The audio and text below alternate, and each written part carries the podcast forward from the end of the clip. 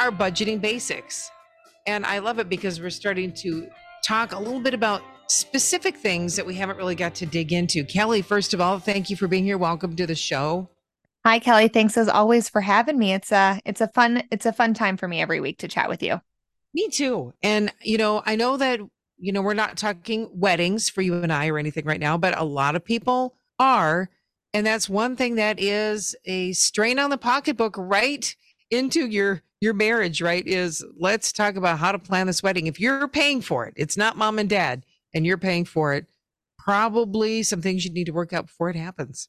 Exactly. And so um I got married on New Year's Eve of 2021. And so these are some of the lessons, especially that I took in after planning a wedding and, um, you know, even going into the wedding planning with all of this personal finance knowledge that I had, there's still a lot to learn. And, and then our emotions come into play as well. And so I think it'd be really good to just step back and chat a little bit about hey, if you're thinking about a wedding, if you're even in a serious relationship and you want to start just setting money aside, I don't think there's anything wrong with that. Um, these are some things that you can think about and some conversations that you should have. Um, so, Kelly, let's dive in and let's chat about um, yeah, how we can make sure that we can afford a wedding and the wedding that we want, right? Um, and make mm. it work within our finances.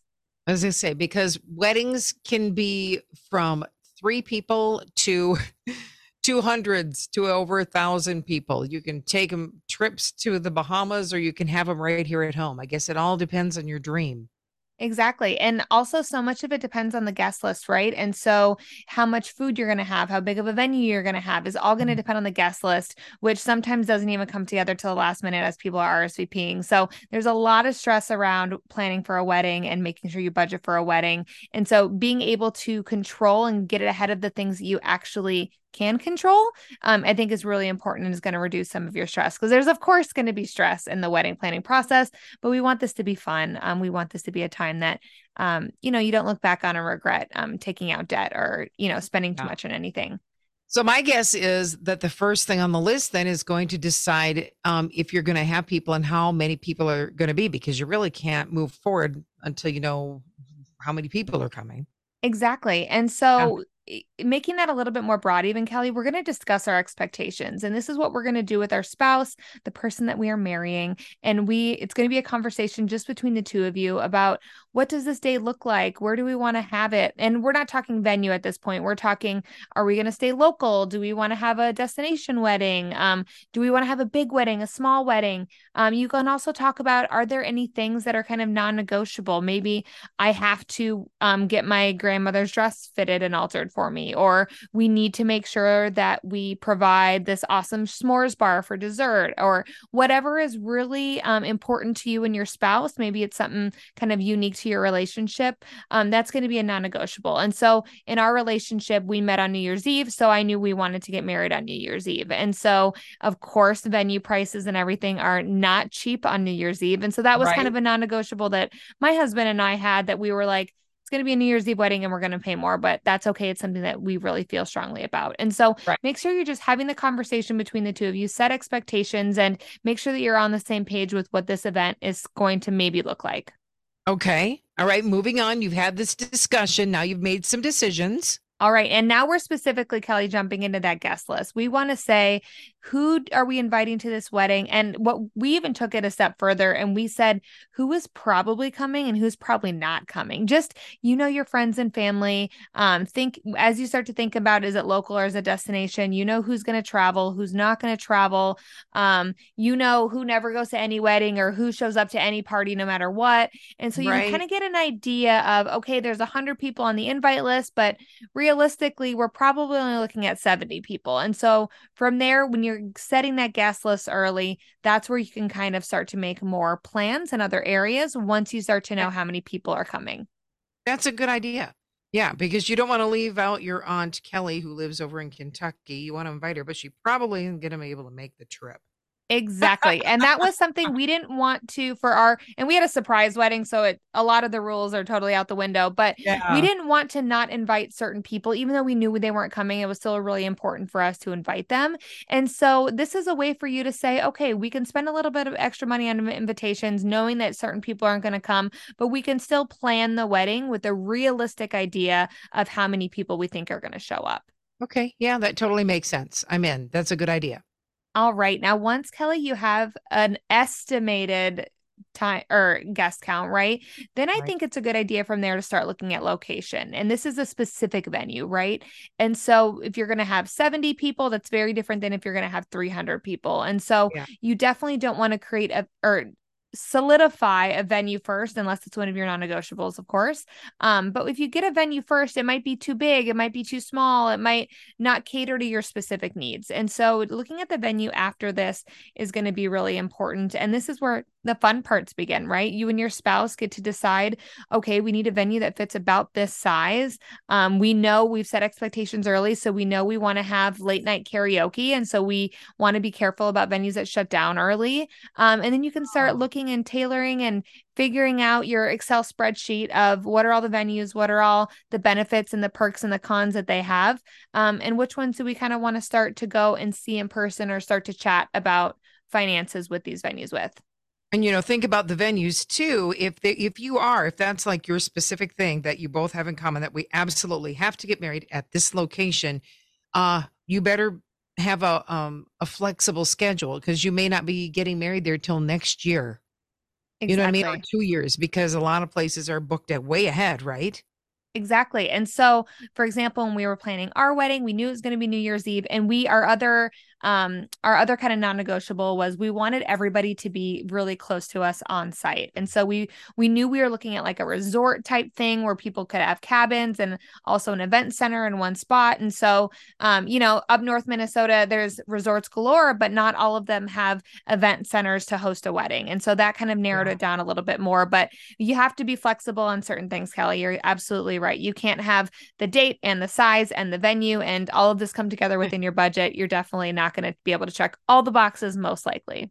Don't panic. Don't be bridezilla because it's, you know, what I always say, uh, things that make it imperfect are what absolutely make it when it when it actually happens. If you fall on the cake, don't cry. Um, you know what I mean?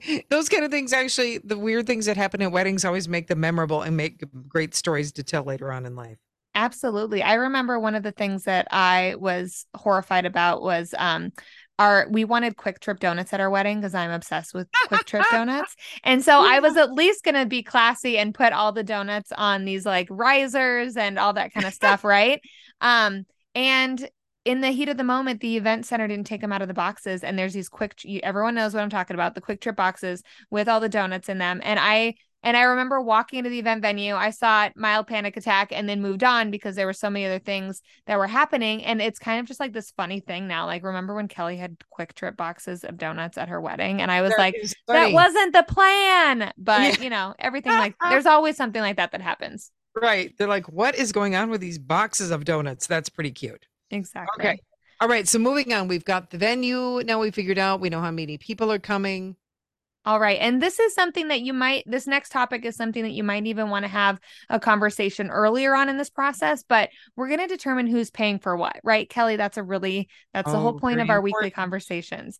We want to make sure are our parents chipping in? Is there, um, do we work in an industry where we get a really big discount and so we maybe don't have to pay for something? Or you just want to make sure you know every aspect of the finances because I, I've had friends where there's these looming questions where it's the week before their wedding and their parents are maybe just going to like cut them a check for a mystery amount. But um, this might decide how big or how small your wedding is, right? If your parents yeah. are going to chip in nothing versus 10 grand, that definitely changes the landscape of what your wedding looks like. And so I would, um, I know for our wedding, we assumed we were paying for everything. And then if people chipped in later on, it was kind of like just a bonus money that we could use for honeymoon or something like that. But make sure you have these conversations conversations, especially if you have parents or family members that you pretty sure might chip in. Um, it's definitely um, it could be an awkward conversation, but I think they're going to respect that you're creating a budget and you want to make it affordable. And if they're going to chip in, you would you'd really appreciate knowing how much. Yep, I think that makes sense. Yeah. Okay. And then what?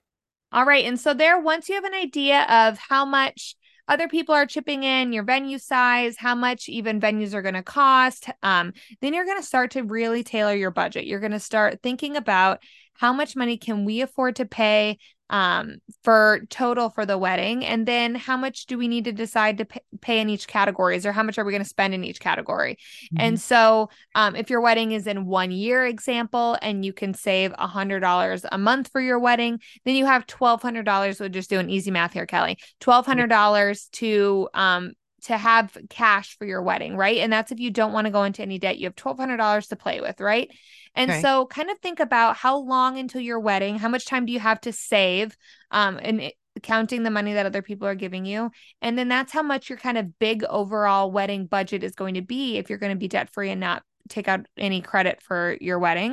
Um, yeah. and then you kind of divvy up the those um the twelve hundred dollars into all the different categories. Okay, we have twelve hundred dollars total. How much are we spending on the cake? How much is the venue going to cost us already? What about caterers? And you can kind of play with the numbers there and be a little bit flexible and just see how you can make everything work within your budget. And then, of course, you can always have that conversation of do we need to get more money for our budget or do we yeah. just need to give up some of the things that we thought we were going to have in our wedding? Right. And be okay with that. It's okay.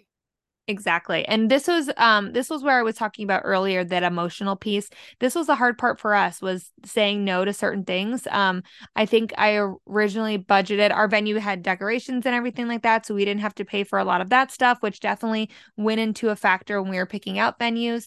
Um but I spent more money in other areas than I thought I was going to. Um especially all those random miscellaneous things, um gifts for the vendors and all that sort of stuff. And so I think it's really critical to look online and see what other categories people have spent um, in their wedding budgets and just add them to your budget. Even if you have zero dollars assigned to it, it's a good reminder that as you start getting further and further into the planning process, some of those expenses might accidentally pop up and you um, want to have a place for it and make room for it so that you're not going into debt. Okay. We've got one minute left. Any last things you want to tell us? I would just say make sure you do your research on all of your vendors and your venues. You want to um, not pick the first DJ that you find or the first caterer that you find. There's so many rules of whether you can even bring in outside food or if the DJ's does will decide to stay late or not and all of that's really important to making your your night the dream night that you want. And so make sure you have those discussions with your partner. Find out what exactly is really important the two of you the non-negotiables. Stay true to your budget. Really try hard to not spend any extra money. And if you do spend extra money make sure you're pulling that from your regular budget, your restaurants, you're going out to eat, all that kind of stuff. Um, and then just try to stay debt free because at the end of the day, um, it's always better looking back and not having to go into debt over a wedding. Yeah. I went to a wedding of my second, she's my second cousin this past weekend. And it was an outdoor wedding. It was beautiful. And instead of having a cake, because they were outdoors, they decided to have three little refrigerators full of ice cream, like ice cream cakes and ice cream sundae cones and all kinds of cute stuff. I thought that was really a neat little twist. That's so great. And you can do some of that stuff a lot more affordable than getting an actual vendor to create a cake that you might not even want. And that's why we did donuts instead of a cake too. So yeah. use your creativity and stay in budget and it'll all work out just fine.